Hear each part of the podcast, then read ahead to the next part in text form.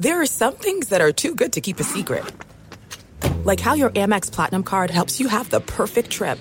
I'd like to check into the Centurion Lounge. Or how it seems like you always get those hard to snag tables.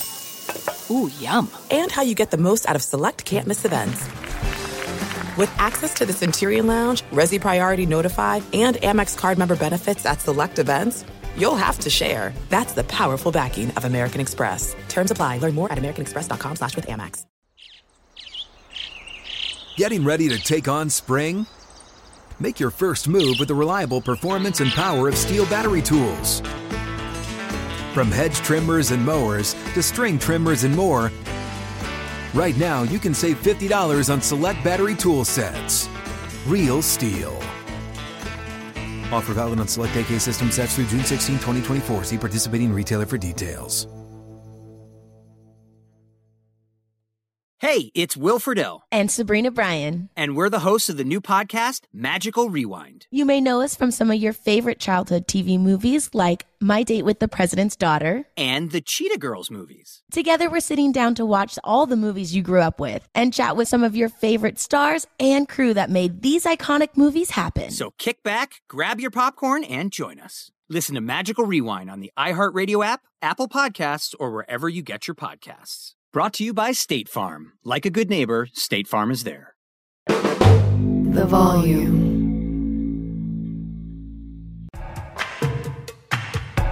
No! Oh my God! How could he do that?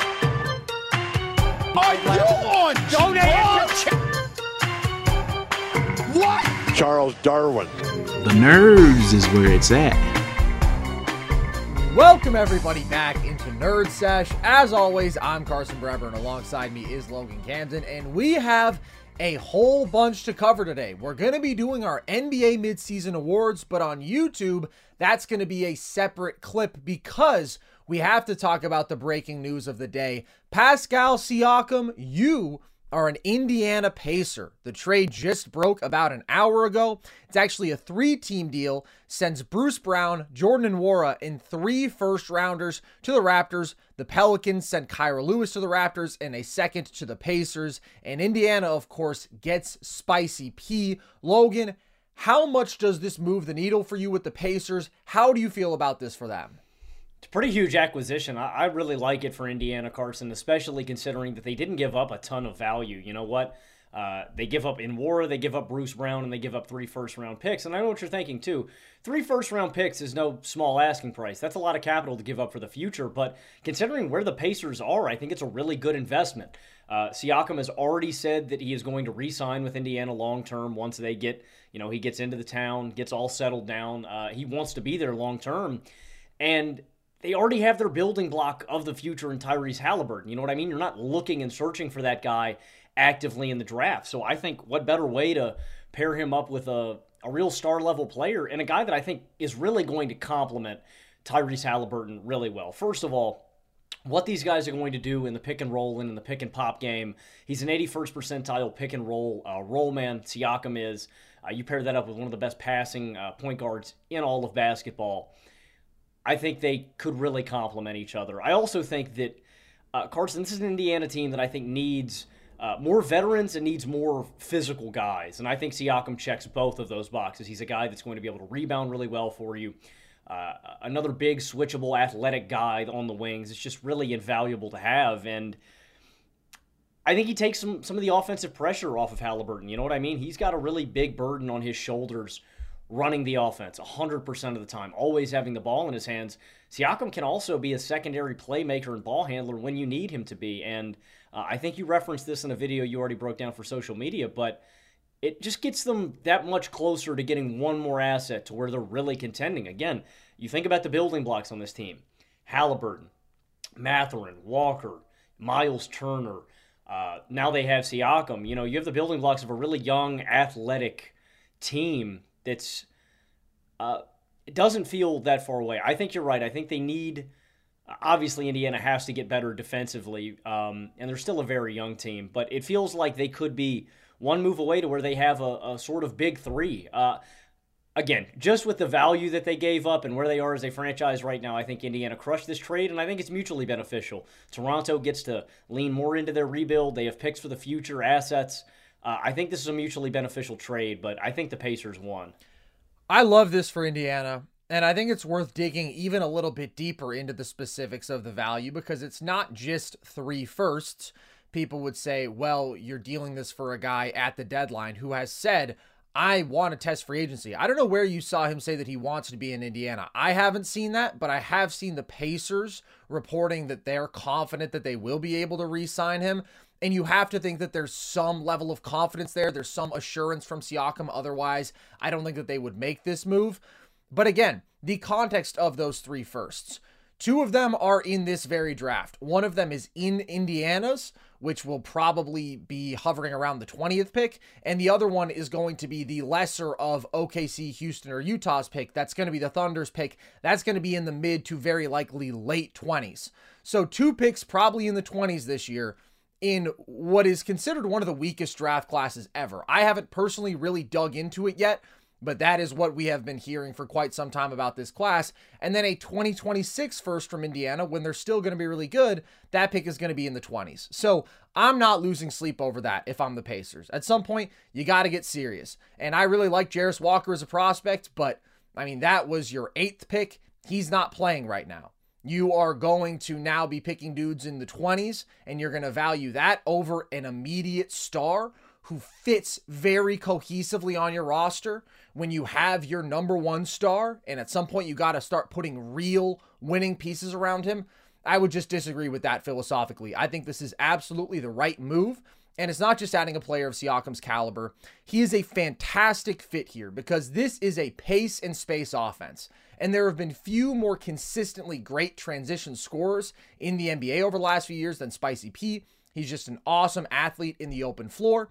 And one of the things that has arguably hindered him, his efficiency, has been playing in spacing hell, playing alongside a non shooting five, playing alongside another clunky forward like Scottie Barnes. Even though he's been shooting the ball much better this year, that wasn't the case the last couple years.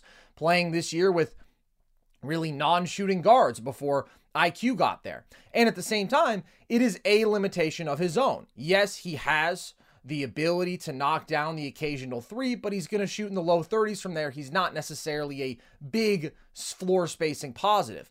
But if you put him in a spread out situation like this, where you can regularly play five out and where he's not really hurting your spacing and is it being hurt by your spacing, that to me is just the ideal offensive situation for Siakam because that is where he can attack those mismatches. He has consistently improved in terms of his post polish. In isolation, he is a problem athletically and skilled enough as a finisher and has such great body control that he is going to cook most dudes in those situations. And I think that he fits nicely with Hallie. He's never leaned in to being like a role man necessarily. He's done a bit of that. It's never been an emphasis in his game.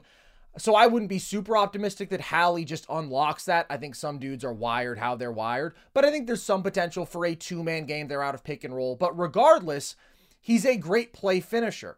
And Hallie is a great playmaker. He is a creator. So putting another dude alongside him who doesn't need to have the ball, who will be effective just with his athleticism running the floor in transition, who is a smart cutter, all of this stuff, can attack matchups quickly is a really nice fit for Hallie, but at the same time, this is a dude who can take some burden off of him and can get his own shot and can create for others, which ultimately I love what Hallie has done, making this offense so elite this year and the combination of awesome shooting and good athletes around the rim with just his ability to dictate every possession has been a great formula. But when it comes to playoff settings, you need another dude who can be a high level threat himself. Hallie may be able to dissect traps. He may be able to deal with you throwing multiple guys at him consistently. Now, we saw the Lakers have some effect blitzing him and just getting the ball out of his hands, but he's generally really, really good in those situations.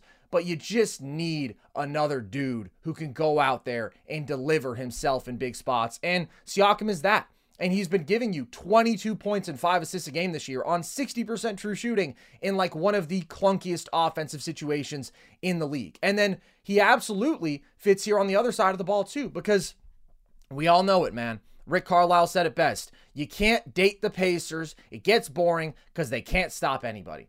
And Spicy P isn't necessarily some all world defender, but he's big, he's athletic, he's long, he brings some rebounding value on the interior. He is a hell of a lot more serious in that front court than Obi Toppin is.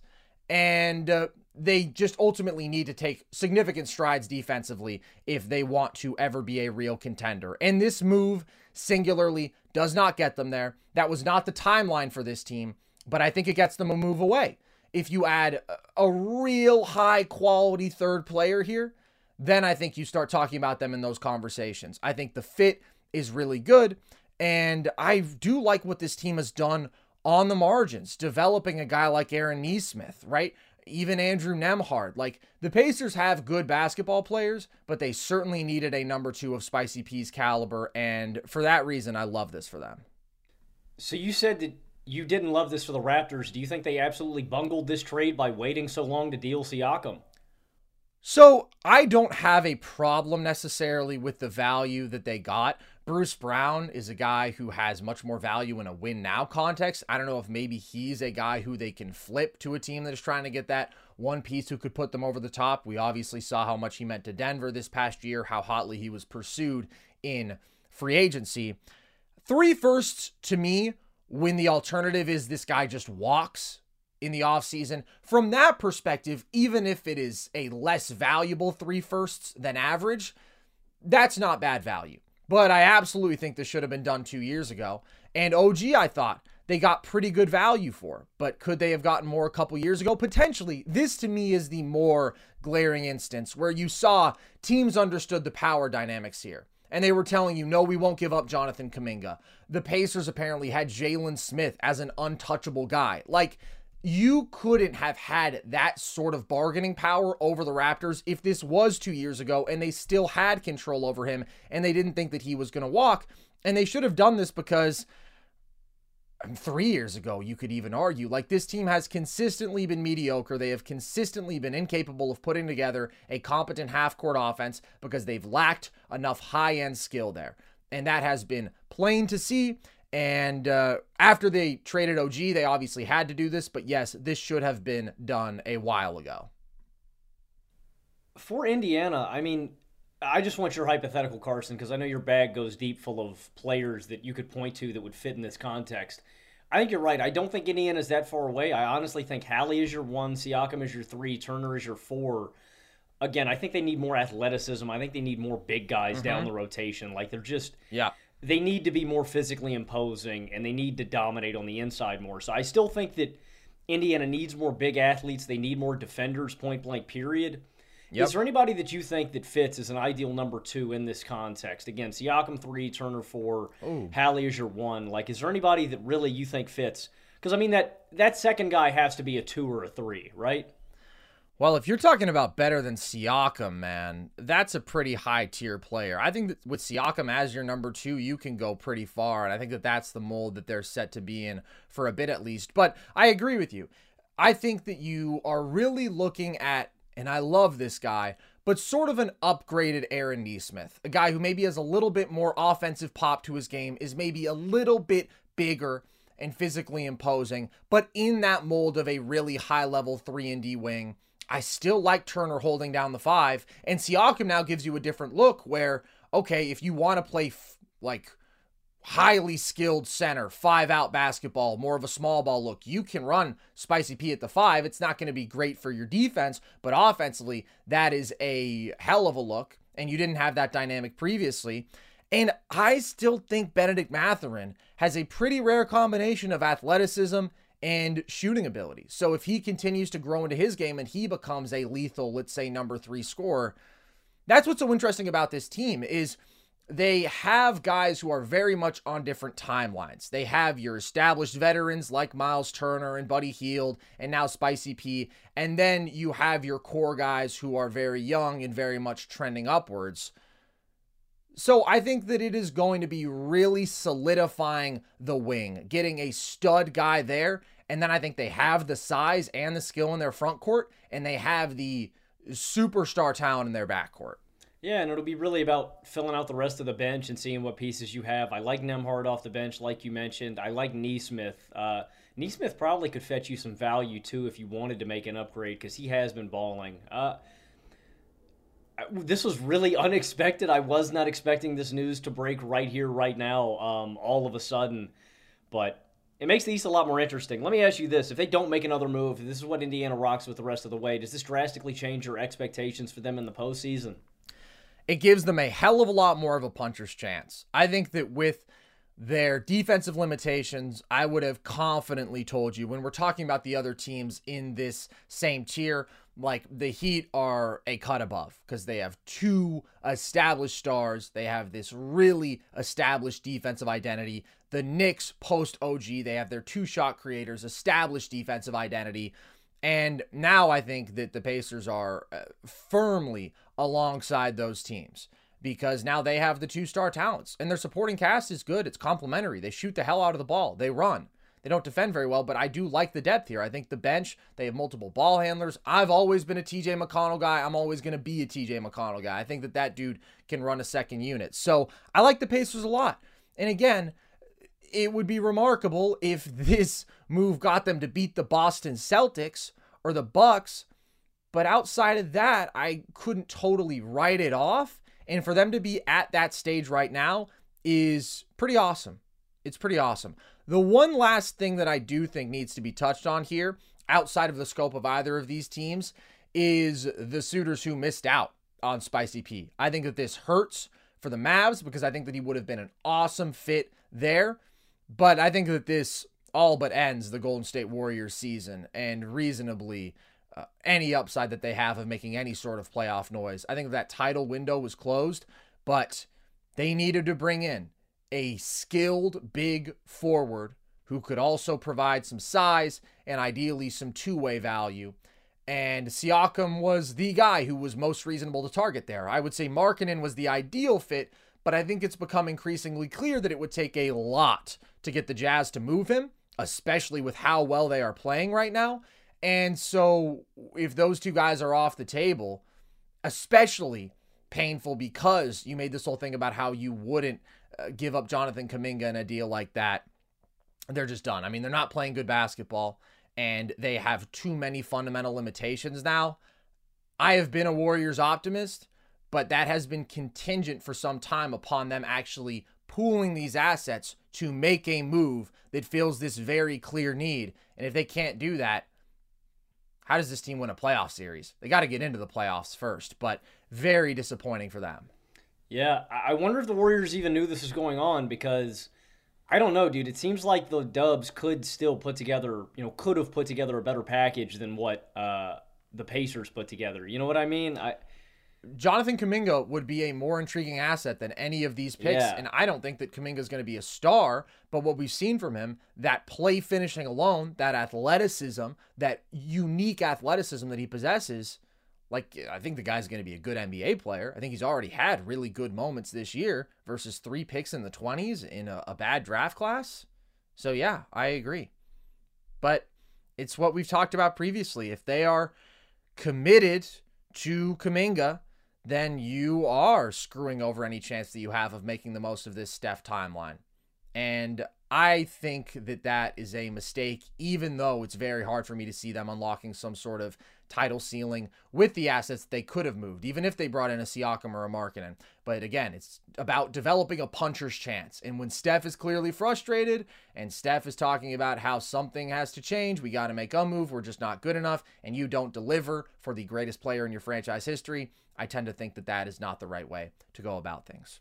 All right, shall we get into some NBA midseason awards? Logan, let's do it. So, MVP is a fun place to start because we just got the iconic Battle of the Bigs last night. Nuggets Sixers. It was a super fun game, and Joel Embiid and Philly came out on top.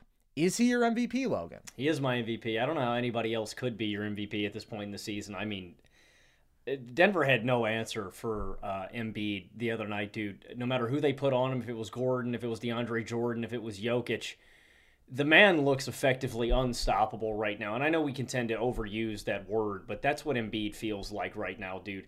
He's putting up 35, 12, and 6 on 54, 36, 88 splits, 65% true shooting with 1.1 steals, 1.9 blocks, and 3.8 turnovers per game. Carson Embiid this season, 36% from uh, from deep on 3.3 attempts a night. He's shooting again. This is a small sample size per game. He's shooting 53% on three point catch and shoot attempts. It's only one and a half uh-huh. attempts per game, but 53% off the catch from deep is ridiculous. Yeah, he's shooting 88% from the line with nearly 12 free throws attempted uh, per game. The Sixers are 23 and six with Embiid and three and seven without him it's insane, man. It, when you dive into the numbers, like Carson, seven players in NBA history have averaged 35 points per game in a single season in NBA history. You care to rattle them off? I know you got it in there. Let's rattle them off. Let's start with Wilt, and then we'll go to Elgin Baylor. We'll go to James Harden. We'll go to Rick Barry. We'll go to, of course, Kobe Bryant. Well, Embiid is doing it right now. And I already said Harden, right? Hard. I mean, that's, yeah. Oh. Uh, Barry, Baylor, Bryant, Chamberlain, Embiid, Harden, and Jordan. The difference with what Embiid is doing this season, it's the most efficient 35 point per game season ever. Again, we are midway through the season, so we'll see if that holds up, but it's by a whopping 3.4% in true shooting. Next closest is 61.6%. Embiid is doing this at 65% true shooting. Only three players have averaged 35 points and 11 boards in a single season. That's Baylor, Chamberlain, and Embiid. And only two players have averaged 35 points and six assists in a single season. That's Embiid and his former buddy, James Harden. Again, Embiid is the only player in NBA history to average 35, 11, and 6. He is completely unstoppable as a scorer. He's shooting 44% on pull ups this season. Carson, that hezzy move that he hits where he gets into the lane, he gives you that little shimmy, makes you bite on the drive, you take that one step back. If you are planting that back foot, Embiid is pulling that up right in your mouth. It is an unstoppable shot. He is shooting 69% in the restricted area, 51% in the mid range. And I think LeBron said it, or I don't know who said it on Twitter the other night. He's getting it done in three quarters. It really is ridiculous. Like Embiid is just finishing these games.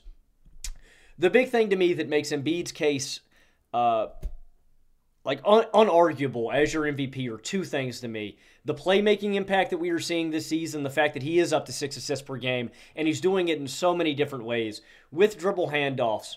Uh, like the offense just moves so much more smoother than it does last year. And I don't want to put it all on James Harden for not being there. I think Nick Nurse deserves a lot of credit. I think Tyrese Maxey deserves a lot of credit. I think these role players do too. But the offense just moves so much more seamlessly game to game.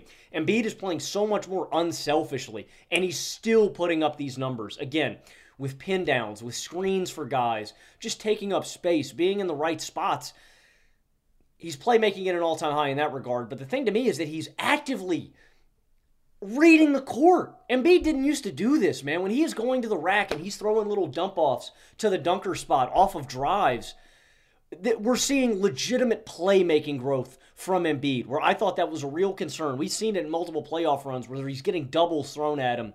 He is so much better. He, I think we have seen real growth from him as a playmaker. And then it's the two way value. He's one of the best interior defenders in all of basketball. This season, Carson, he's holding players 12% below their average field goal percentage inside six feet on nearly 10 shots defended per game, minimum six shots defended per game. That's the fourth best mark in the NBA. So he just checks all your boxes. Unstoppable scoring, improved playmaking, unstoppable shooting, and he's defending and rebounding at one of the highest levels in the league. Uh, considering what he did to the best player in all of basketball last night, uh, Nikola Jokic, and how they dogged him. I don't know how it's a question. Uh, Embiid is by far my MVP right now.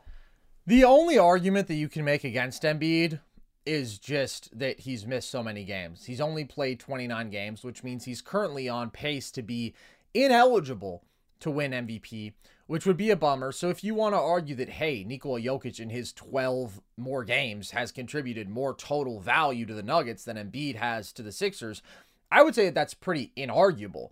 But that to me is not the most important thing in determining this award. The most important thing is who has been the most dominant on a game to game basis, and that has clearly been Embiid. You gave the production, the efficiency, 35, 12, and 6 on 65% true shooting is incomprehensible. 23 and 6 with him, 3 and 7 without him. Like he is just checking every MVP box off easily with flying colors. And The two way impact this season has been phenomenal. He's holding opposing players 12% below their typical field goal percentage at the rim. Like, this is just a clear level up for him from last year when he was already MVP. I didn't think he should have been MVP in that loaded race, but a clear level up from an MVP season in terms of his scoring volume, his playmaking growth. You touch on. I would argue he's defended better. His team has been better when he's on the floor, despite losing a key player in James Harden. Like, this isn't just an MVP season. This, if he maintains this pace, is one of the great regular seasons of all time. This is a dude who is seven foot, 280 pounds, and is putting on such a consistent level of shot making and physical dominance and really playing the game at a high level intellectually where nobody can do anything with him. Like, in terms of the best regular seasons ever, I'm not joking when I say Embiid is going to start entering conversations with 87 Magic, with 86 Bird, with 88 Jordan, with 2000 Shaq, with 2013 LeBron, with 2016 Steph. I would say 2022 Jokic belongs up there. Like, he's on that trajectory because every single night he is delivering with unbelievable dominance as a scorer, with two way dominance, with brutal efficiency, just blowing teams out of the water, outplaying everybody on the court. It's remarkable what we are seeing every single night from Joel Embiid right now. And if you're going to try to discount that and you're going to say, oh, he doesn't play road games, he sits against good teams, it's silly. That's not it. Like, yeah, he certainly beats up on bad teams, but that's honestly a difference maker in the MVP conversation is how much Embiid cares about every regular season game when he's out there. How consistently he is giving his top effort. He is trying to step on your throat. Jokic is out here completing side quests, bro. He's seeing if he can still dominate a game scoring four points. His effort comes and goes. And that matters in the MVP race. This is not best player in the world. This is the regular season MVP. And I do want to make that distinction because I think there are some people who are looking at this level Embiid is playing at and saying, well, he has to be the best player in the world. And I think that you cannot crown somebody with that title until they have sustained this level in the postseason. And there is nobody who has had more postseason red flags than Joel Embiid. Nobody who has had a more pronounced drop off in the playoffs than Joel Embiid. And as I've said before, he has improved upon those things that have bit him in the ass over and over again. His jump shot failing him repeatedly in the postseason. He is currently the best jump shooter he's ever been. His playmaking failing him. Teams sending uh, doubles at him, and he's turning the ball over more than he's creating quality shots for his teammates. Well, he's playmaking better than he ever has before. So if he can hold it up, then maybe there's a case right now to me it's clearly Nikola Jokic in terms of that actual best player in the world conversation. But when we're talking about best regular seasons, I mean, if there has ever been a guy who was in the like ultimate regular season performer would regress in the playoffs mold, it was James Harden, who put forth some of the most dominant regular seasons, especially just purely offensively, that we've ever seen. I think that this season is clearly better from Joel Embiid than any Harden regular season that we saw because the offensive production and efficiency, I mean, is is comparable, and the two-way impact is legitimately elite. So he has to be the MVP unless you really care about that game's played factor. Yeah, I have a couple additional um, tracking play type numbers I want to throw out here that are just really remarkable about Embiid. He's an 100th percentile pick and roll ball handler this season, which is ridiculous. Again, the sample size on that is very small, but an 100 percentile pick and roll ball handler is absurd. He's an 86 percentile uh, scorer out of isolation. He's 78th percentile in post up situations, 70th percentile in transition, and he's top half in spot ups, miscellaneous, and handoffs. Uh, Embiid's insane. Carson, I have one final question for you uh, about Embiid and about this team. Do you think that Joel Embiid and Tyrese Maxey have cemented themselves as the best pick and roll duo in basketball? No, Murray and Jokic to me still, because I think that Jamal Murray is a better and more versatile pure shot maker than Tyrese Maxey. I think that Jokic, when it matters most, is still a better pick and roll scorer than Embiid because of his edge as a shot maker, be that from the perimeter. And Embiid has been unbelievable as a shot maker lately, but in the playoff scenarios, it hasn't even been close. and because Jokic is so, so dominant with that runner and floater game that if he is going to roll, he can just kill you there. And then what you get from Jokic is a short roll passer as well. I think that that is still the best pick and roll duo in basketball. But I mean, Maxey and Embiid are remarkable there. Mm-hmm. I want to get your age. Are they second for you? Is there anybody else that you have above them? I think that they're second. I think that they're second. I mean, these dudes are just consistently dominating. And I think that as much as we can rave about Tyrese Maxey, and there has not been a bigger fan of his ever. You can go to the state of Kentucky. You will not find a bigger Tyrese Maxey yeah, fan buddy. than I. Tell him. Talk to him. I said that he was the best pure scoring talent in the 2020 draft. They would have called me a madman. Look at him now. Mm. But mm. you cannot deny what Joel Embiid is doing, the massive amounts of defensive attention that he is consuming every possession, and how that amplifies Maxey. Like when Embiid sits, Maxey's still putting up his raw numbers, but he's doing it on 50% true shooting. Like his efficiency has been brutal. So Embiid is doing an awesome job of setting him up consistently to succeed, even if it isn't with like the sort of direct playmaking brilliance that you might get from a Nikola Jokic. The constant threat that he is to defenses is absolutely making everybody around him better, and he is playmaking at a career best level. So it's got to be Embiid for me. And I just want to be clear when I'm talking about those great regular seasons, Joel Embiid is not on the level as a basketball player to me of any of those guys because you have to do it in the playoffs for it to matter to me in the same way. I have always been a playoffs matter more than regular season guy because the game changes. The game gets more serious, defenses get more serious, predictable players regress, players who are dependent on getting to the line in illegitimate ways regress all of that is true, and Embiid needs to prove that he can hold up in that arena. So those guys are in a different tier in terms of their caliber as basketball players. But in terms of this regular season, this is nuts, bro. You really can't overstate how insane what Embiid is doing night to night is. DraftKings Sportsbook, an official sports betting partner of the NFL, is bringing you an offer that'll help make the playoffs electrifying. New customers can bet 5 bucks on any game and get 200 instantly in bonus bets. Download the DraftKings Sportsbook app now and use code NERDS. New customers can bet just 5 bucks to get 200 instantly in bonus bets only on DraftKings Sportsbook with code NERDS. The crown is yours. Gambling problem? Call 1 800 Gambler or visit www.1800Gambler.net. In New York, call 877 HOPE NY or text HOPE NY. In Connecticut, help is available for problems with gambling. Call 888 789 7777 or visit ccpg.org. Please play responsibly. On behalf of Boot Hill Casino and Resort, licensee partner Golden Nugget Lake Charles, 21 plus age varies by jurisdiction, void in Ontario. Bonus bets expire 168 hours after issuance. See sportsbook.draftkings.com slash football terms for eligibility and deposit restrictions, terms, and responsible gaming resources. Okay, Logan, this might be the most interesting award on the board, in my opinion. Who is your rookie of the year? My rookie of the year is going to be Chet Holmgren. It is a really interesting race, um, and I've been pleasantly surprised with this rookie class. Uh, uh, more than I expected after the draft. You know, I mean, we had our top dogs, Chet Holmgren obviously missing his rookie season, Victor Wembanyama stepping into the fold, but I've liked the depth too. I- am going to give it to Chet. Uh, Chet this season, 17 7 and 3 on 55, 39, 79 splits, nearly 65% true shooting with two and a half blocks a game. He's shooting catch and shoot threes at a 42% clip on nearly four attempts per game. He is 27 and 13 with the Thunder. He has not missed a game this season. Uh, and he's holding players 10.3% below their average field goal percentage inside six feet on nine shots defended per game.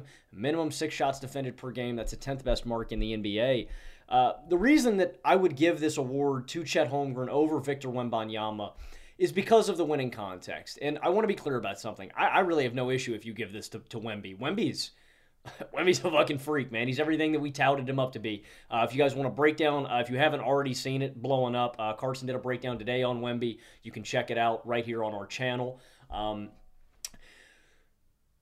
Wemby's a freak, and he's in such a difficult situation in San Antonio because the burden is so much on him. And I know it's a played out storyline at this point, but watch a Spurs game.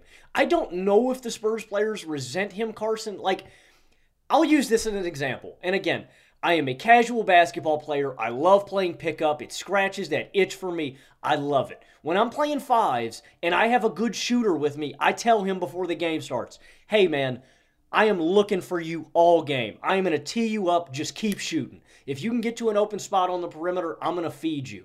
And if I was a Spurs player, I'm I'm feeding Wemby all night because I know what kind of freak he is. And the Spurs players actively don't set him up for success. I think it is a really tough situation that he is being forced to overcome, and he is getting better. But considering that Chet is doing this in such a winning context and address the biggest need for the Oklahoma City Thunder and is doing this so damn efficiently, I have to give it to him. Like, I have to recognize that Chet's situation is not nearly as difficult as Victor Wembanyama's, and I don't know how Chet would look if he was in San Antonio. But Chet's a winning basketball player. He's doing it so efficiently on both ends of the floor right now that I just have to reward that. It is so hard for rookies to play winning basketball. Again, he is in such a better situation. He's got the two best players out of these teams. He might have more. You know what I mean? Uh, he gets to play with Shai. He gets to play with J Dub. It's a loaded young roster. But Chet is doing this in a winning context. Carson, right now, he is averaging the second most efficient 15 points per game in all of the NBA. Like, he just takes good shots. He's a 94th percentile cutter. He's 88th percentile out of isolation. He's a 79th percentile roll man. Chet's a beast, and he addressed the Thunder's biggest need, considering he is a rookie doing this in a winning context so damn efficiently. I got to give the nod to Chet. Yeah, this is an incredibly tough decision for me.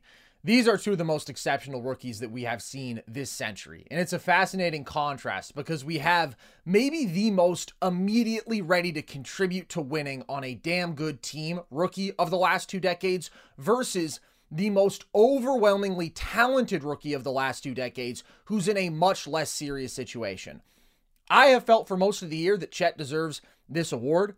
He has been efficient out of every play type. He is a fantastic play finisher around the rim with his size and length and athleticism. He is a fantastic shooter. He is a smart passer. He is already a legitimately elite defender. He is a more polished offensive player than Wemby in that he's got a much tighter handle and he's less turnover prone and he's been a much better three point shooter this year. The dude is impacting winning in a way that is incredibly rare from rookies. And he's not just benefiting from being in a really good situation, which he is. The stuff that he is doing in terms of this versatile two way impact is the ideal for modern NBA bigs. He is hitting that and he is doing it as a rookie.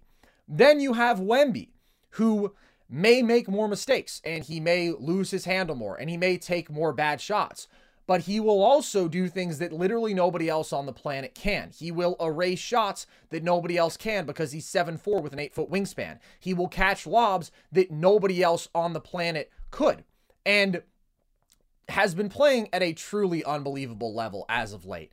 Like, I think that if we were going to have this conversation a little bit over a month ago, it would have clearly been Chet because Wemby would have been too inefficient. He would have been too turnover prone. Regardless of the brutal situation, I think that the production and efficiency just wouldn't quite be there. But 15 games ago, he moved to center.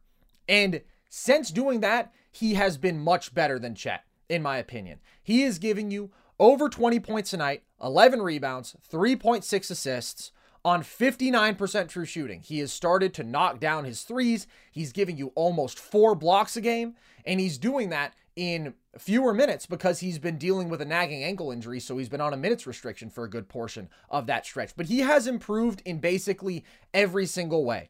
First of all, I think that the Spurs are asking him to do less in terms of creating in these one on one situations where he's been less efficient, and they have realized a bit more hey, this dude is a literally unmatched athlete. If we can just get him the ball around the rim, he is a one of one finishing weapon. And so he's been much more dominant in those traditional big man settings.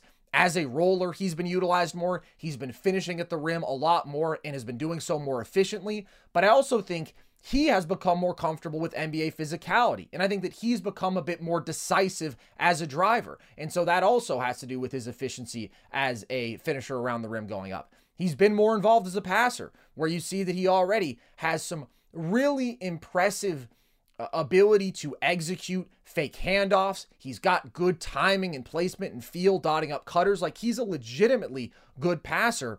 And then Chet's defensive impact is one of the most pronounced from any rookie this century, but I think that Wemby's is on another level. And you can quantify that with the on off da- uh, data, the fact that the defense has been nine points per 100 possessions better when he's on the floor. The statistics around the rim, like he has been one of the three most effective volume rim protectors in basketball. He's holding opposing players 12% below their typical field goal percentage around the rim. But then there's also just the constant impact that his length and size has as an intimidator. The fact that people are shooting way worse from the perimeter when Wemby is guarding them because of how much his length affects any shot on a closeout. Uh, it's just remarkable. It's historic shot blocking his ability to take away passing lanes, to erase lobs that appear to be open, to threaten both the pick and roll ball handler and the guy who is rolling at the same time. Trae Young literally talked about this how easily he can recover to the lob threat or how easily he can block your shot as the pick and roll ball handler. We've never seen anybody like that. I think he's already in the defensive player of the year conversation to me. So, Chet was clearly better in the first quarter of the season. Wemby has clearly been better in the second quarter of the season. But because of what he's done in this situation, because his efficiency now still isn't as good as Chet's, but it's catching up as his raw production is exceeding him across the board, I think that I am going with Wemby right now. To me, this is what he looks like as he's more comfortable, as the Spurs are not actively screwing him up with his situation as much. And it is just remarkable. He is doing stuff routinely that nobody else on the planet can. Everything is coming together, and he is legitimately dominating in a way that Chet isn't capable of to me. He just doesn't have that level of outlier tools. As crazy as Chet's tools are, he's not 7'4 with an 8 foot wingspan and all of this athleticism and this perimeter skill. So Chet has been more polished, he has been more consistent, he has been on a damn good team. But this surge that we have seen from Wemby over the last 15 games has been as impressive as anything I've seen from a rookie in my lifetime. And uh, I am going to value that slightly more because I think it offsets Chet's advantage and the head start that he had earlier in the year. Yeah, I think Wemby's a better basketball player, and I want to be clear with both of these guys too. I mean, uh, you would be blessed to have either of them as the building block for your Oh franchise for years to come. I mean, they are absurdly, absurdly talented. And for you Chet lovers too, Carson's not knocking Chet. Like Carson is as big of a Chet guy as they come. I am the Chet lover. I called Chet the best prospect I had ever been able to competently evaluate. Mm-hmm. I called him the best prospect since Anthony Davis until Wemby came along. So I am a huge Chet guy. That's what I'm saying. These are two like Titans. Titans. two of the best rookies of this century. And that's why I'm not with people ragging on Chet, trying to take down any of these dudes, because they both should be rookie of the year. In any normal year, either one of these dudes would be a runaway rookie of the year. And if I can say one more thing, Logan, I made this Wemby video today, and it was just hilarious to me because I mentioned at a couple points that like Wemby had become the rookie of the year underdog to Chet Holmgren, which is objectively true. He's the betting underdog. And then I was like, even if he doesn't win rookie of the year, that will have much more to do with Chet being exceptional than it does anything with Wemby because Wemby is delivering. And tons of people in the comments are just freaking out about the Chet thing, eh, thinking that um, I'm disrespecting Wemby or something. Just settle down, okay? Wemby is my rookie of the year, but Chet is objectively the favorite right now. I think that Chet has deserved that title for most of the year because you can't just pick rookie of the year based on talent. You have to actually materialize that talent. And that's what Wemby's been doing as of late in an exceptional way. But just don't disrespect Chet, man, because he's special. And both of these dudes are going to be perennial MVP candidates. And watching them compete for Defensive Player of the Year is going to be fun. But there's levels to this. Chet can be Defensive Player of the Year. Wemby can be the best defensive player ever. Well said, everything. The final thing I want to uh, reiterate here the reason that I have Chet doing this is because I think he's impacted winning in a context that is just very rare to see from any rookie player. Carson, with your historical knowledge of the NBA, who's the last rookie that you felt like had this level or a comparable level of a winning impact immediately? Like, do we got to look back to like Magic and Bird? Is there a guy before then? Like, who in the scope do you think has had this level of winning impact like Chet? So it's a really good question. And I have said that I think when you're talking about doing it on a damn good team like this, fitting into a role like Chet has, but a really important role, a like star level role where you're not the guy, but you're the second guy. I think that you could look at somebody like Blake Griffin and say he was more immediately dominant as a number one, but he was doing it on a team that wasn't all that good, right? I think when you are looking at impact on a damn good basketball team, you might have to go back to Tim Duncan. And Tim Duncan was way better than Chet as a rookie. If Chet is like a top 40 ish player, Tim Duncan was a top five player. Uh, but he already had that two way dominance, but then he was capable of doing more as a legitimate go to guy offensively. But it's just rare. And especially in the one and done era, and even in the early 2000s when dudes were coming right out of high school, players weren't coming in ready to contribute to winning like that.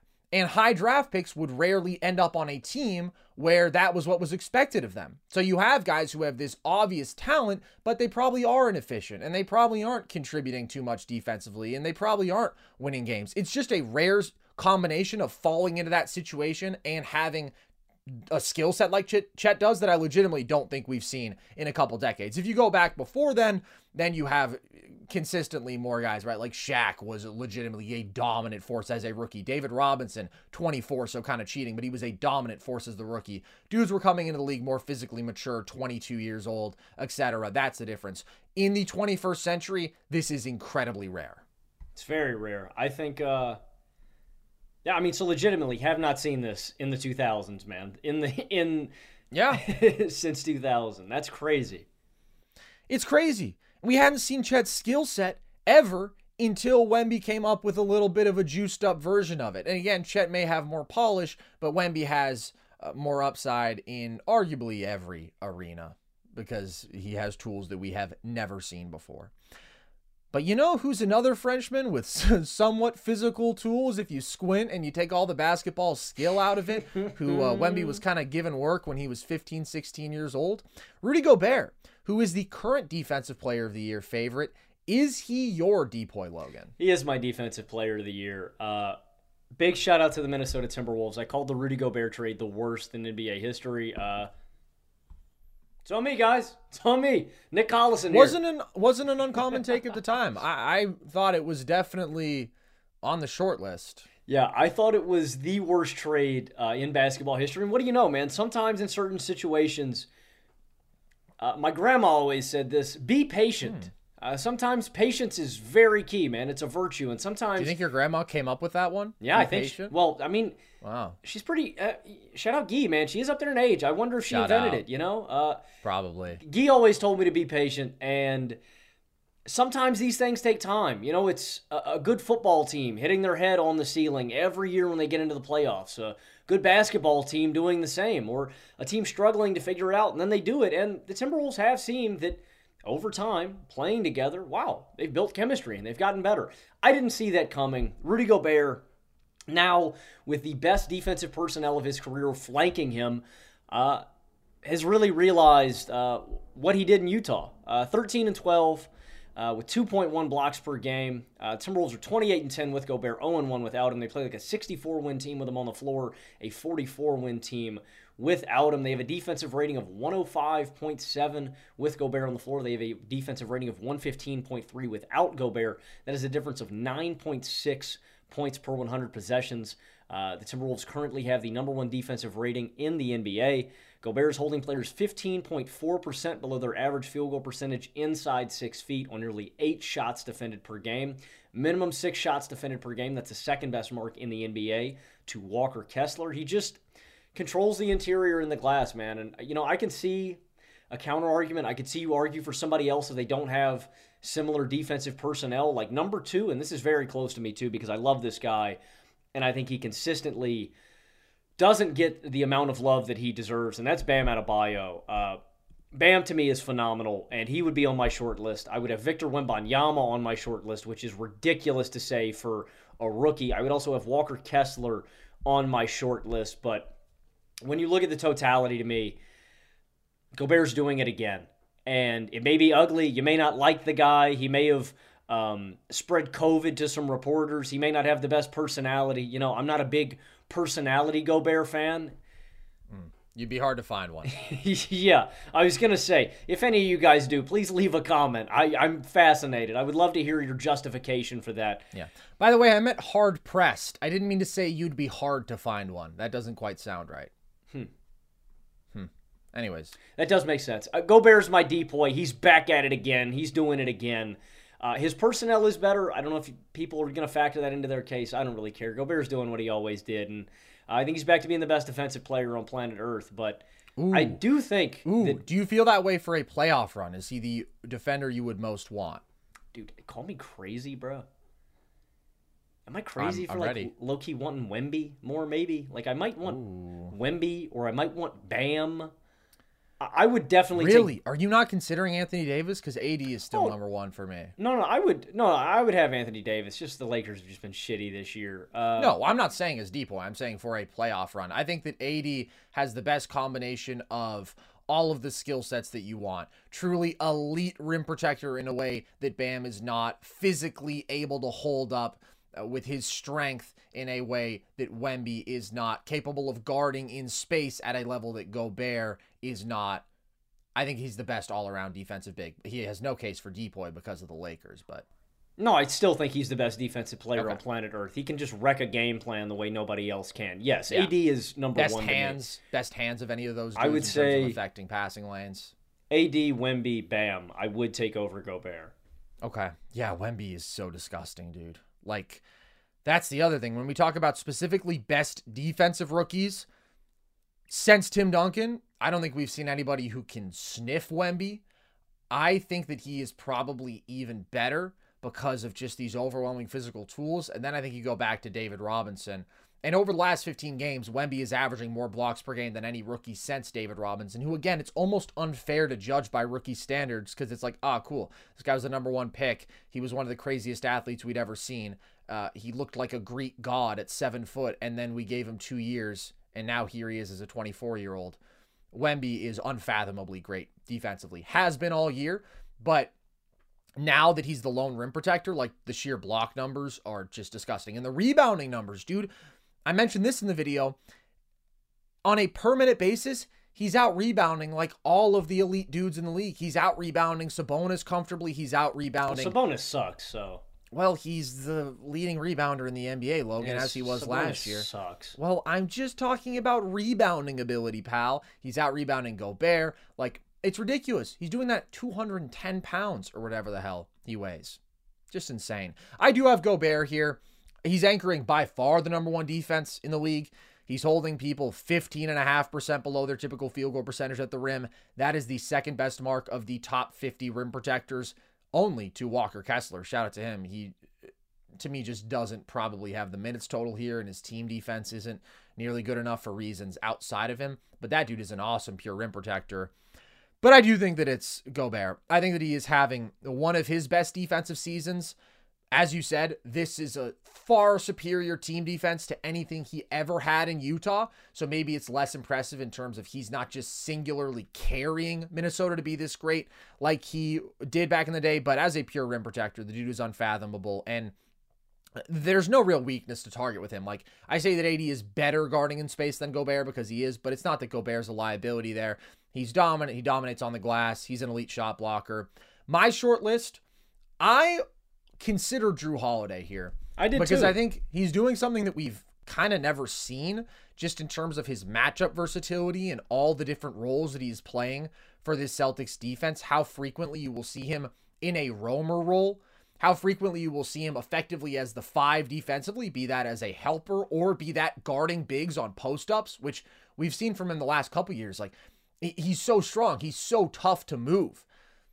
He's the most versatile defensive guard I want to say that I've ever seen. Definitely point guard, and that has been fully on display this season. He's rebounding better. Like the uh, the shot blocking numbers from him are up. His rim protection has legitimately been good.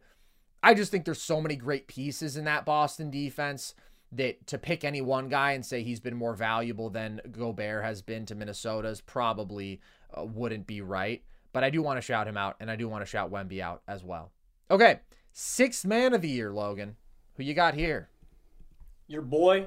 Let's go, dude. This is a Carson Breber favorite show. Save Rudy Gobert. Uh, pretty much my entire ballot. Dude, that's what I was thinking. That's what I was thinking earlier. I'm overjoyed. Uh, pretty much my entire ballot. Yeah, Malik Monk, and I want to get this off. Except Embiid over Jokic for MVP. Let's be honest, that's not a Carson Breber favorite. If Jokic was yeah. MVP, that would be the the cherry on top for the Carson Breber favorites. Clean slate. I want to get this off my chest real quick because I'm just really distraught after uh, the loss last night. Uh, mm. The Suns outscored my Kings 25 to 5 in the final five minutes of that basketball game. And Sabonis got bodied by Kevin Durant. Yeah. The Slim Kevin Reaper. Durant. That game was disgusting. I turned it off after we went up 22 because I thought the game was over. And then I got an ESPN notification on my phone that we lost by two points. And then I rewatched it and I watched us crumble. That was embarrassing. That's not why Malik Monk is my sixth man of the year. That was a disgusting loss. I hate the Kings. Screw you guys. Um, Malik Monk's a beast, though, and he plays a really valuable role for this team. You got to think that, you know, De'Aaron Fox is overwhelmingly the guy that carries this team through. In the half court, he puts the team on his back offensively each night. Disgusting pull up jump shooting, disgusting shooting from behind the arc, setting up the entire offense, getting guys into rhythm, feeding Sabonis. De'Aaron Fox does it all. And so when there's nobody else on the roster that can really initiate from the perimeter, Malik Monk serves a such a valuable role where he can come in with Monk on the court, with Monk out the court, at the end of games. Malik Monk is just such an invaluable player to have that can create out of pick and roll, that can handle, that can run your offense, and that can go out there and legitimately serve buckets when he is hot. When he is on, he is a dangerous, dangerous scorer. And he's just got so much damn skill.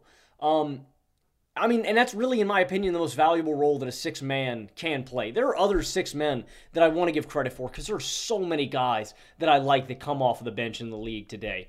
Uh, Naz Reid, uh, Jaime Jaquez Jr., Cole Anthony, Josh Hart, Bobby Portis, all of these guys play such valuable roles. I just think Malik Monk is in the most valuable archetype of a six man. That guy that can take the pressure off of your stars, can go up and serve buckets some nights, but can also just run the offense.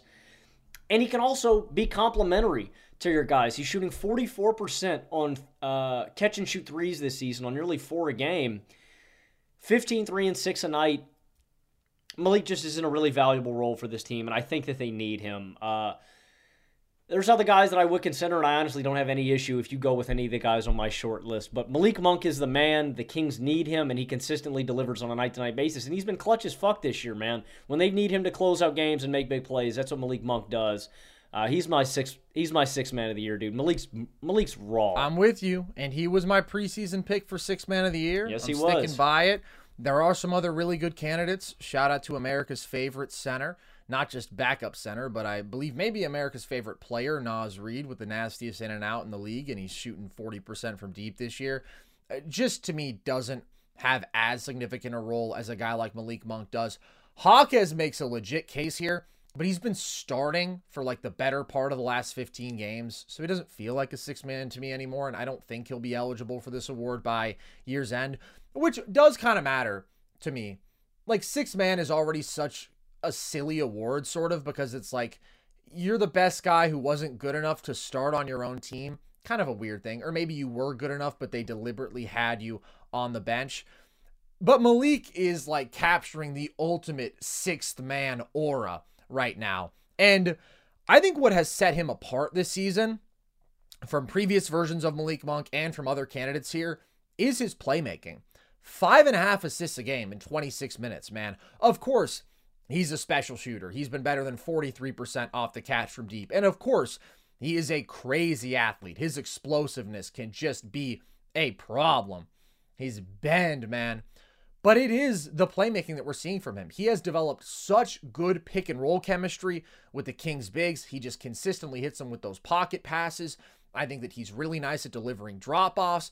He he's got this knack for wrapping around dudes, baseline drives, kicking out to shooters. Like he is legitimately sort of being like a real offensive number one for your second unit. And what I mean by that is most of the time your sixth men just sort of go out there and they get buckets like the traditional guys. Jay Crossover, he wasn't doing all that much playmaking. He was getting buckets.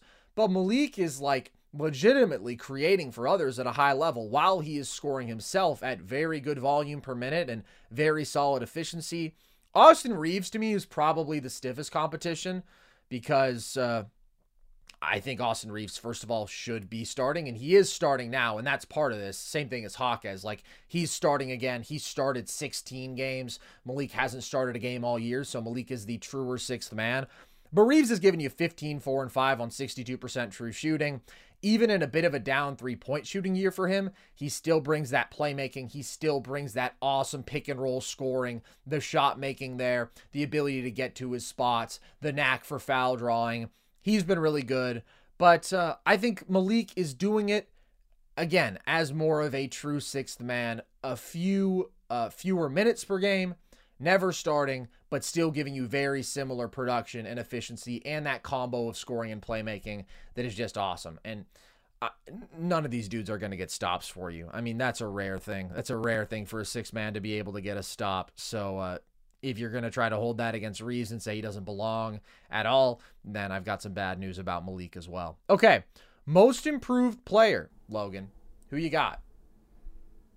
For you OG nerd seshers out there, this man has been uh, a guy that me and Carson focused on in his first year at Duke. Uh, mm. This gentleman, uh, we broke down.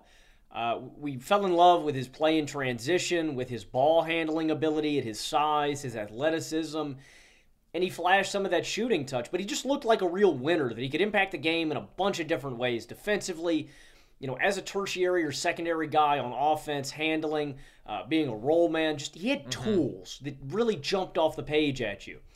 And after he got drafted, he kind of spent two years toiling away on the bench, and we just sat here wondering, man, what is this guy mm-hmm. going to do? Is he going to break out? Is he going to get sent to the G League? Is he going to get traded? What's going to happen? And now that he's gotten real burn, Jalen Johnson has blossomed and has turned into a real plus and rotation player for the Atlanta Hawks. Carson uh, you did a breakdown on him earlier this year. If you want to check that out, too, guys, uh, that is also on the channel.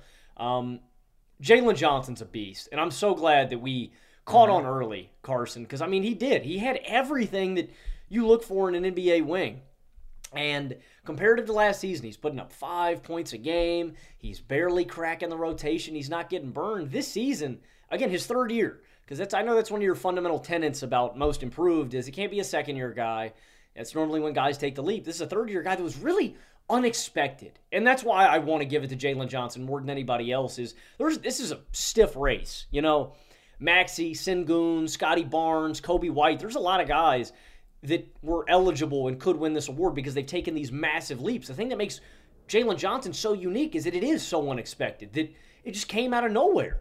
This season, 15, 8, and 3 on 48, 40, 80 splits, 65.7% true shooting, mm. nearly 66%. Mm. That's ridiculous. He's averaging 1.3 steals per game and nearly a block a game. He's shooting uh, 40% on three three point attempts a night. The Hawks are 12 and 13 with Double J. They're 4 and 10 without him. And he's a legitimately great defender, too. Uh, he's holding players 7% below their average field goal percentage inside six feet on seven shots per mm. game as a help side guy. That's a 14th best mark in the NBA. Uh, so he's a great help side guy. He's great all around. I like him at the point of attack. I like him on the interior. He just had six, six steals the other game. Like he's locked in. Last season, this is a guy who's putting up 6 4 and 1 on 55% true shooting. He's upped his true shooting by 11%. He's upped his overall scoring by 10 points. He's averaging double digit rebounds this year, and his impact really is just super multifaceted. He's a great athlete, he's a great defender, he's a crazy rebounder, he's a great pick and roll threat, and there's just other things that you have to like. He's got a little bit of a handle, he can legitimately mm-hmm. shoot now. That was my biggest question about Jalen Johnson, yeah. period. If this guy can shoot, he's going to be yeah. crazy. You know, I mean, that was the one question and asterisk on Jalen Johnson. Is he going to be able to shoot well enough to stay in the league? And he has. And he's an awesome cutter. He's just a perfect complementary piece, man. There are very few guys that I look at across the league and go, that guy's just a connecting wing piece that I want on my team. That's how I feel about Jalen Johnson. I just think he is a perfect, perfect complementary asset. And uh, like I said, considering how unexpected this was, he has to be my most. This is a player. really interesting year for this award because I don't think there's anybody like a Lauri Markkanen last year, where it goes from sort of NBA lost soul to like top 25 level player, just uber efficient 25 point scorer. And Coby. Well, now Coby is on the short list here because Coby definitely went from lost soul to hooper. And I think that he is playmaking better than we've ever seen. I think he is weaponizing his lethal shooting ability at a different level.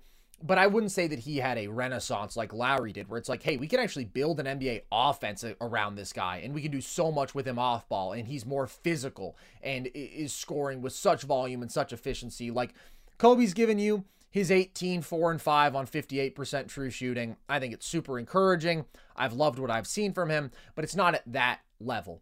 I think Scottie Barnes also uh, makes a case literally just because he has completely uh, revolutionized what he can do as a jump shooter, going from complete non shooter to like 38% from deep on six attempts a game.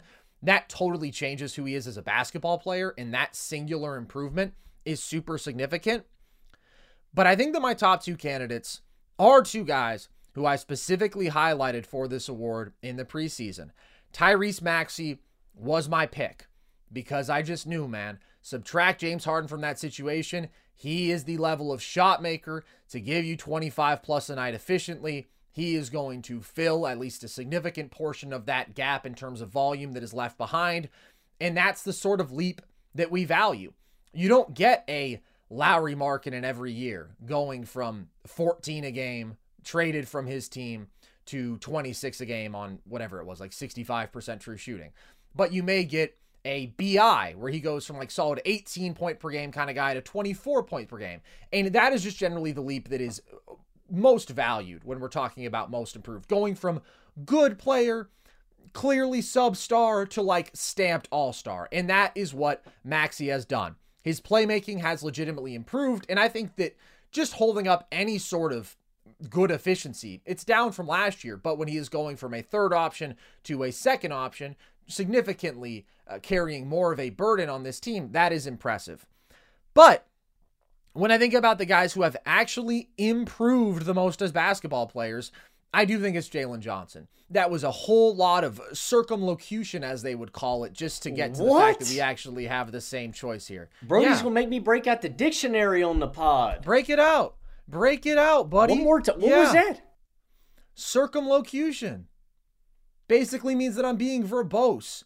I was just trying to add a little bit of drama to my answer because we have the same guy. But it is really close. Jalen Johnson does not fall into that traditional most improved player mold. But again, to me, what Maxey has done is more of a product of increased volume than him revolutionizing himself as a basketball player. He's gotten better. He's definitely gotten better, but he has been that dude. And maybe the fact that I have loved him so much, ironically, makes me less inclined to give him this award because I've felt for a while like give him the opportunity. He is going to be a star.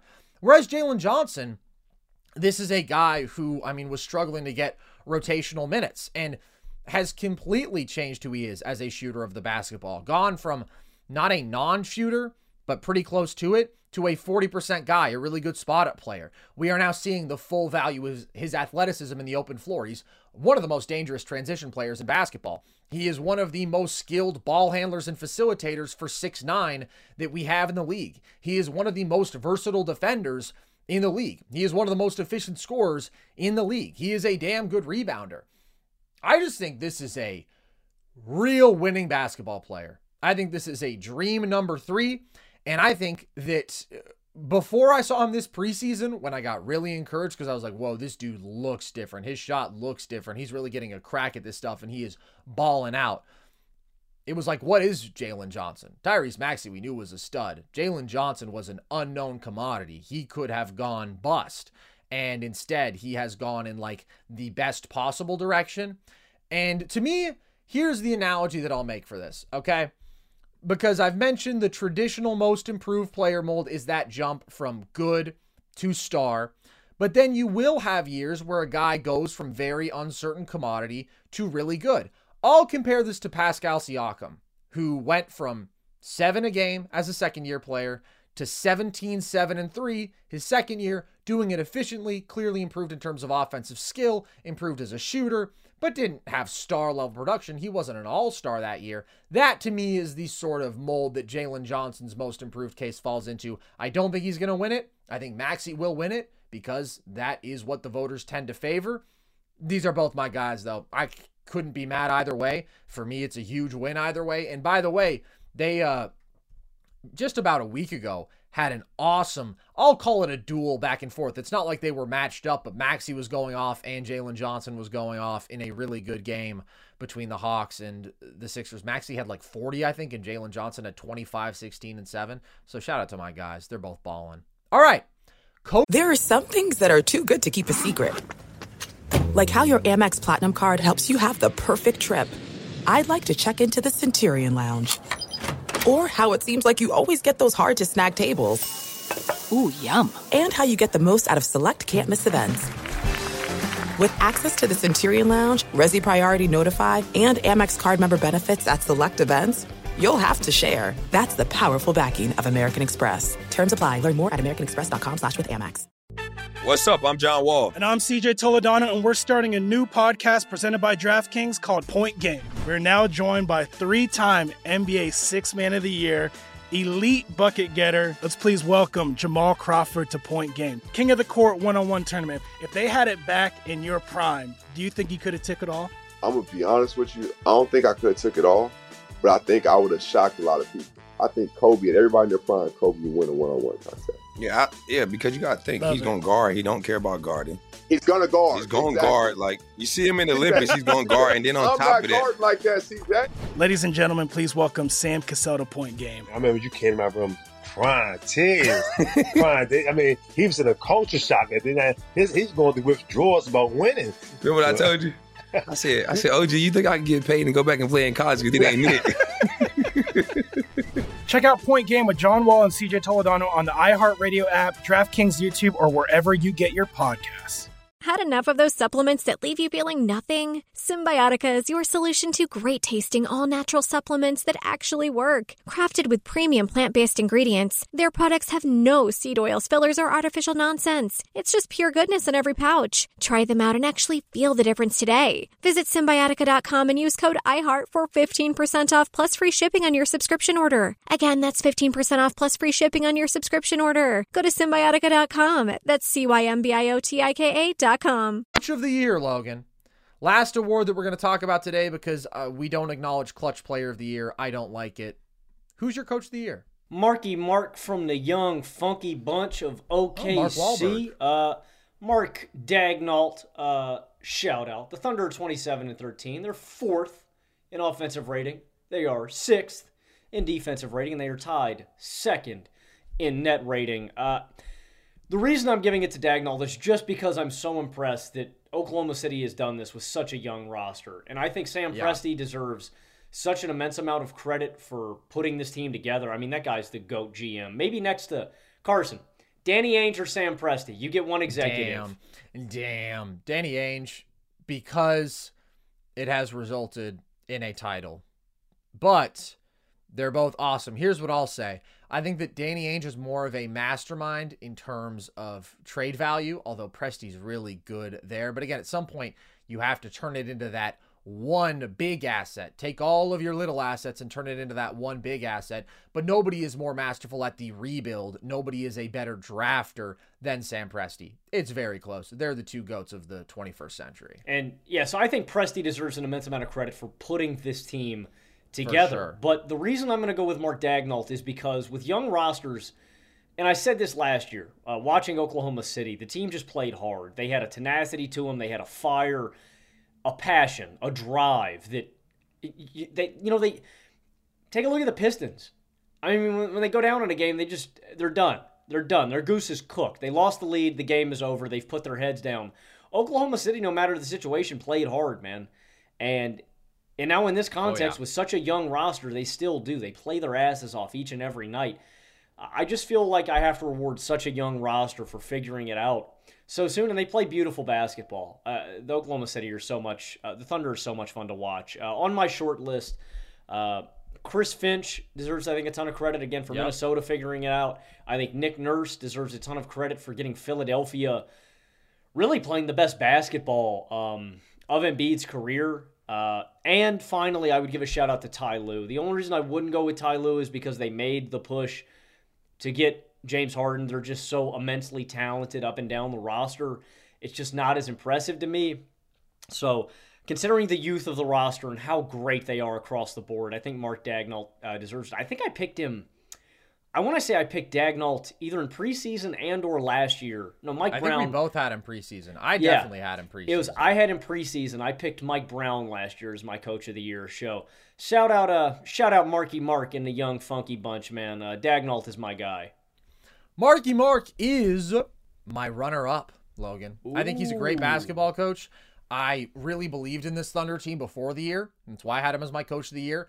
But the level of winning that we've seen from such a young core is extremely rare throughout NBA history. I think that he has an awesome basketball vision, a futuristic basketball vision that I'm sure has been assembled in tandem with his vision and Sam Presti's vision.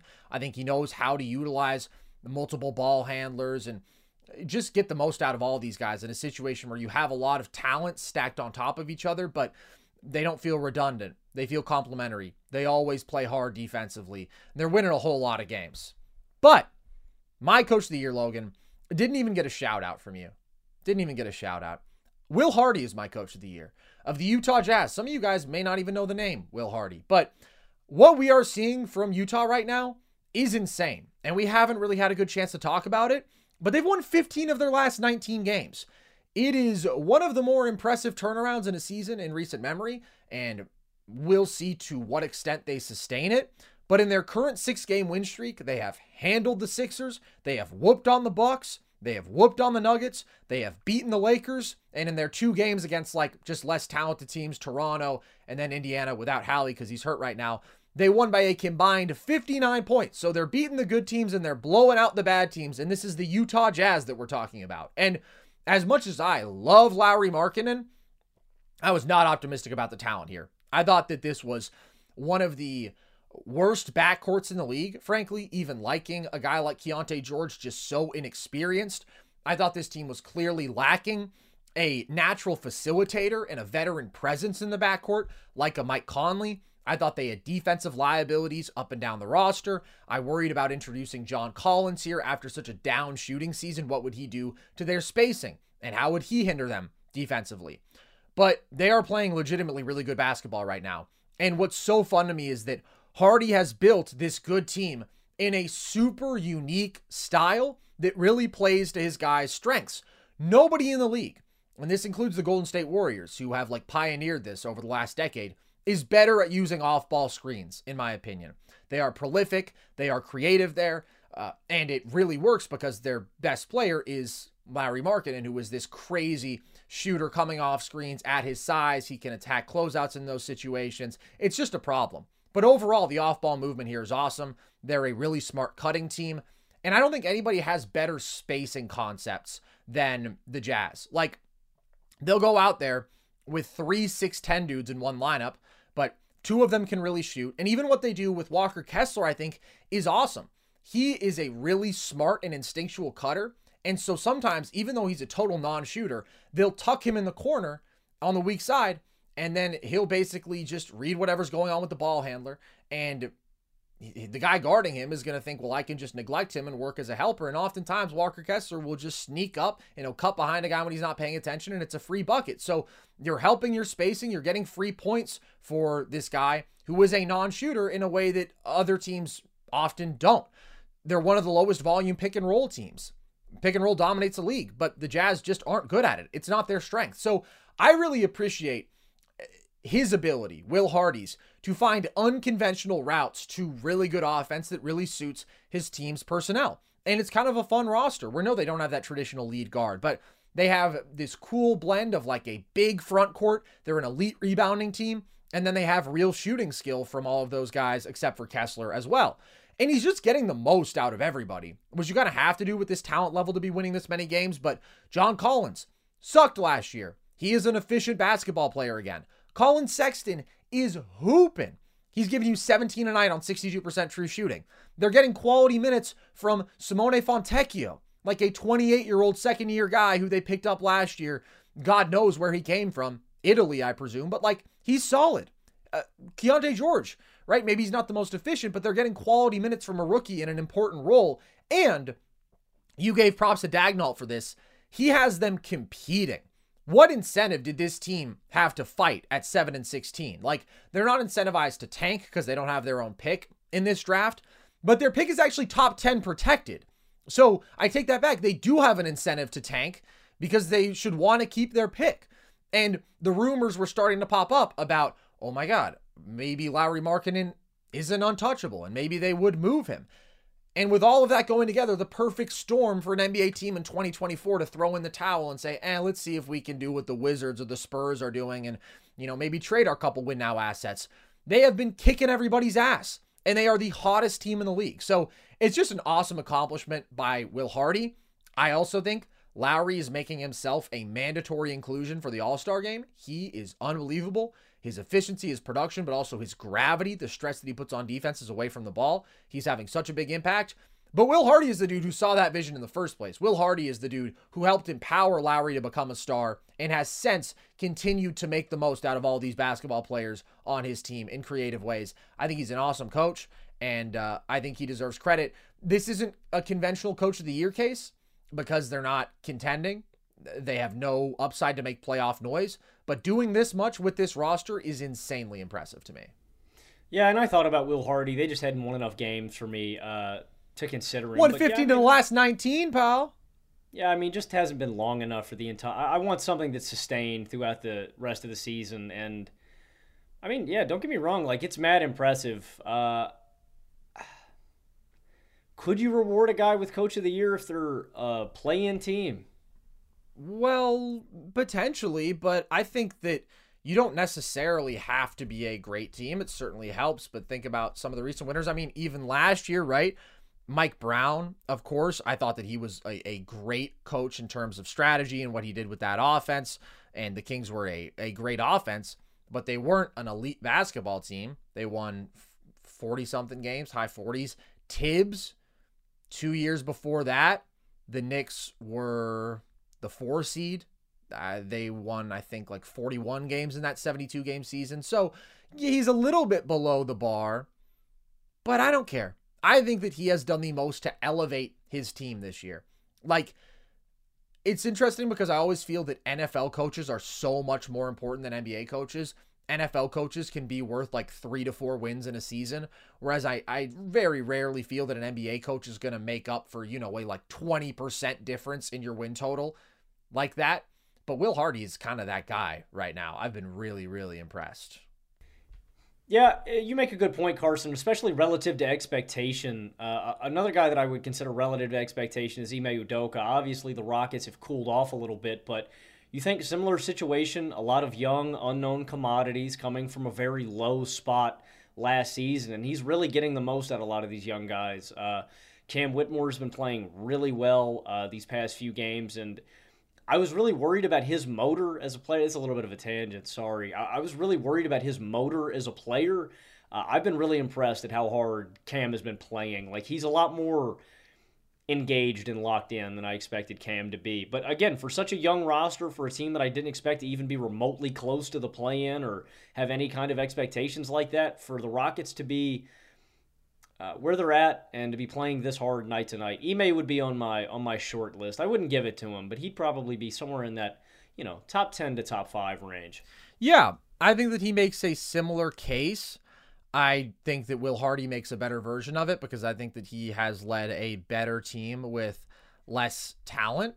But what Ime has gotten Houston to do defensively, where they've consistently been elite on that side of the ball as one of the youngest teams in the league, like bringing in the couple vets. A lot of people criticized it. The money was certainly high in terms of per year value, but they did bring something culturally in terms of that two way commitment, as did Ime. So I think he belongs on the short list as well. All right. There you have it, folks. Clutch player of the year is Malik Monk. There you go. Hope you guys enjoyed this one. If you did, you can always find the rest of our content on the Nerd Sesh YouTube channel and listen to the show across all audio platforms. You can uh, also follow us across social media TikTok and Instagram at Nerd Sesh, Twitter at Nerd underscore Sesh. And uh, that's where you'll see that we do trivia content. You can watch some clips from our show, all that. Stay tuned into what we're doing. Real quick before we get out of here, I don't want to go this entire show without mentioning it because Dejan Milojevic, the Warriors assistant, who also was Nikola Jokic's coach over in Serbia, has passed away. Really, really sad story. So obviously, feel for everybody involved in that. So, with that, as always, appreciate you guys. I have been Carson Brever. I have been Logan Camden. And this was Nerd Sesh.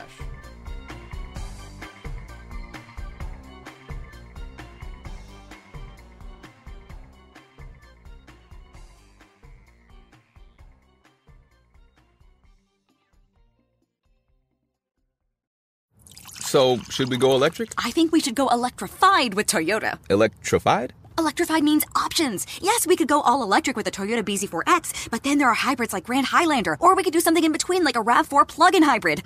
So, Toyota is electrified diversified? Yup, and with more options for reducing carbon emissions, the closer we all get to Toyota's beyond zero vision for the future. Exactly how much coffee have you had this morning? Learn more about our Beyond Zero vision for the future at toyota.com slash beyond zero. There are some things that are too good to keep a secret. Like how your Amex Platinum card helps you have the perfect trip. I'd like to check into the Centurion Lounge. Or how it seems like you always get those hard to snag tables. Ooh, yum. And how you get the most out of select can't miss events. With access to the Centurion Lounge, Resy Priority Notified, and Amex card member benefits at select events, you'll have to share. That's the powerful backing of American Express. Terms apply. Learn more at americanexpress.com slash with Amex. Hey guys, you know what this playground could use? A wine country, huh? A redwood forest would be cool. Ski slopes! Wait! Did we just invent California? Discover why California is the ultimate playground at visitcalifornia.com.